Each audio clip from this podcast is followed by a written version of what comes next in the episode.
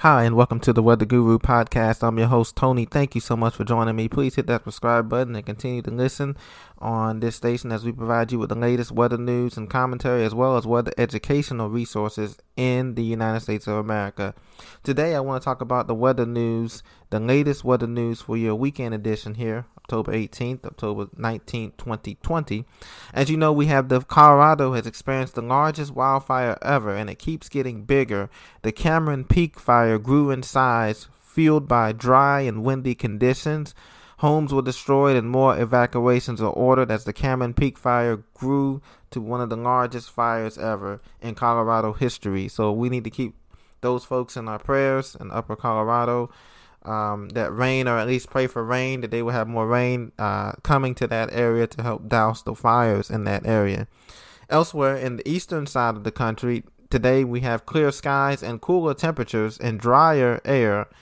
And from the northeast to the southeast and the Midwest. However, that's not gonna that's gonna be short lived. Uh, we have a cold front coming through the area, providing showers and some uplift um, of showers and enhancement of showers. Nothing severe, but there shall be that as well. And we also have another important weather feature going on today or this weekend. The king tide associated with a rise in water level from Miami, Jacksonville, Charleston, all the way up the east coast.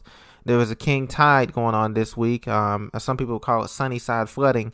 And so there could be minor flooding issues for those areas in South Florida, all the way up the coast there, the Charleston. Um, just be on the lookout for that. That has been a major concern, and uh, scientists have said by 2030 to 2050 we could experience over 100 flooding days a year with king tide flooding. And the city of Miami Beach and Miami has spent over 300, uh, excuse me, 100 million dollars for a plan, comprehensive plan to help combat it. But it's still a big problem, as you know that a lot of those areas are at sea level or below, close to being below sea level, like New Orleans and so that has become a major coastal problem that's un- that's unfolding with king tides, and it's affecting a lot of the real estate down there because a lot of real estate agents are not willing to show houses that are located on these king tide routes that flood a lot because people may not be used to it coming from up north or some other place where they haven't seen that before. Um, just flooding on a sunny side day or, or what whatever the case may be. But the weather temperatures are absolutely nice. The fall peak fall foliage is going on in the northeast from Vermont, New Hampshire. Actually, the past peak in Vermont, New Hampshire, and the Green Mountains in Maine and upstate New York.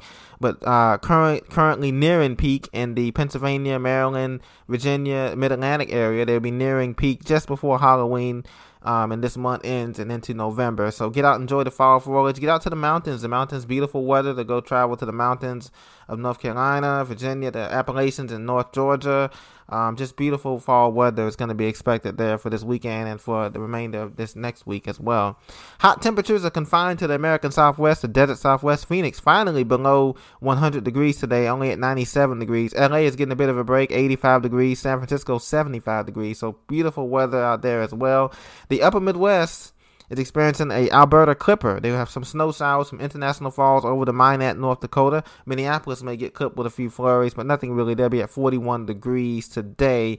So, ladies and gentlemen, we have a gorgeous day. This is what fall is all about. If you like this sort of weather, uh, some of you guys may have to turn on the heat. Uh, winter weather should be arriving soon for some and and that will be later on toward Thanksgiving and beyond as we'll get some of those cold pieces coming in from Canada that should provide some our first snow of the season for the upper Midwestern plains and uh, more so will be coming less on the northeast later on after Thanksgiving is a possible time frame for more snowfall for that. So that is our weekend forecast that we're looking at here today. Uh, also, it should be noted that the tropics are quiet the National Hurricane Center, the tropics are quiet. We do have one system, that subtropical system that we were watching out there.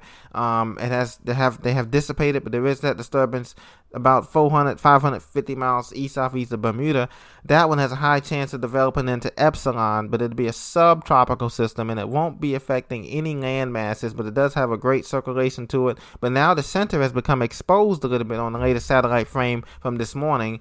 Um, the center has become exposed in terms of the convection being open there, but it's going to be developing to a subtropical storm, subtropical depression, and a subtropical storm epsilon. We believe this coming weekend, probably by Monday night or Tuesday morning, it'll be our epsilon system. The other system in the Northwest Caribbean Sea has dissipated to nothing but a tropical wave and just clouds, and so the hurricane center has discontinued that area of watch with that. Remember, I was talking about that gyre, that um, Central American gyre. Well, the gyre is still in place, but the convection has definitely fell apart too much wind shear. Uh, and it's just not enough for anything to get going there. Elsewhere, there's showers across the Bahamas, nothing organized, and out toward Africa, Cape Verde Islands. There's some waves coming off the coast, but nothing is developed prominent there. In the Eastern Pacific, basin. No tropical activity is expected during the next 48 hours, and that includes uh, the areas out there toward Hawaii as well. No tropical activity expected. So we're coming toward the coming to the secondary peak toward the end of this month, and I would say by November things should be calming down a lot in the tropics. Um, and we just have to watch close to home, meaning off the east coast of North Carolina and in the Gulf of Mexico for any more development throughout the remainder of this season. So thank you very much for joining me for this quick weather update. I'm your host Tony. Once again, please be sure to share and subscribe. And uh, if you have any questions or comments, please leave them down below, and I'll be sure to get back with you, back with you next time. Have a great day.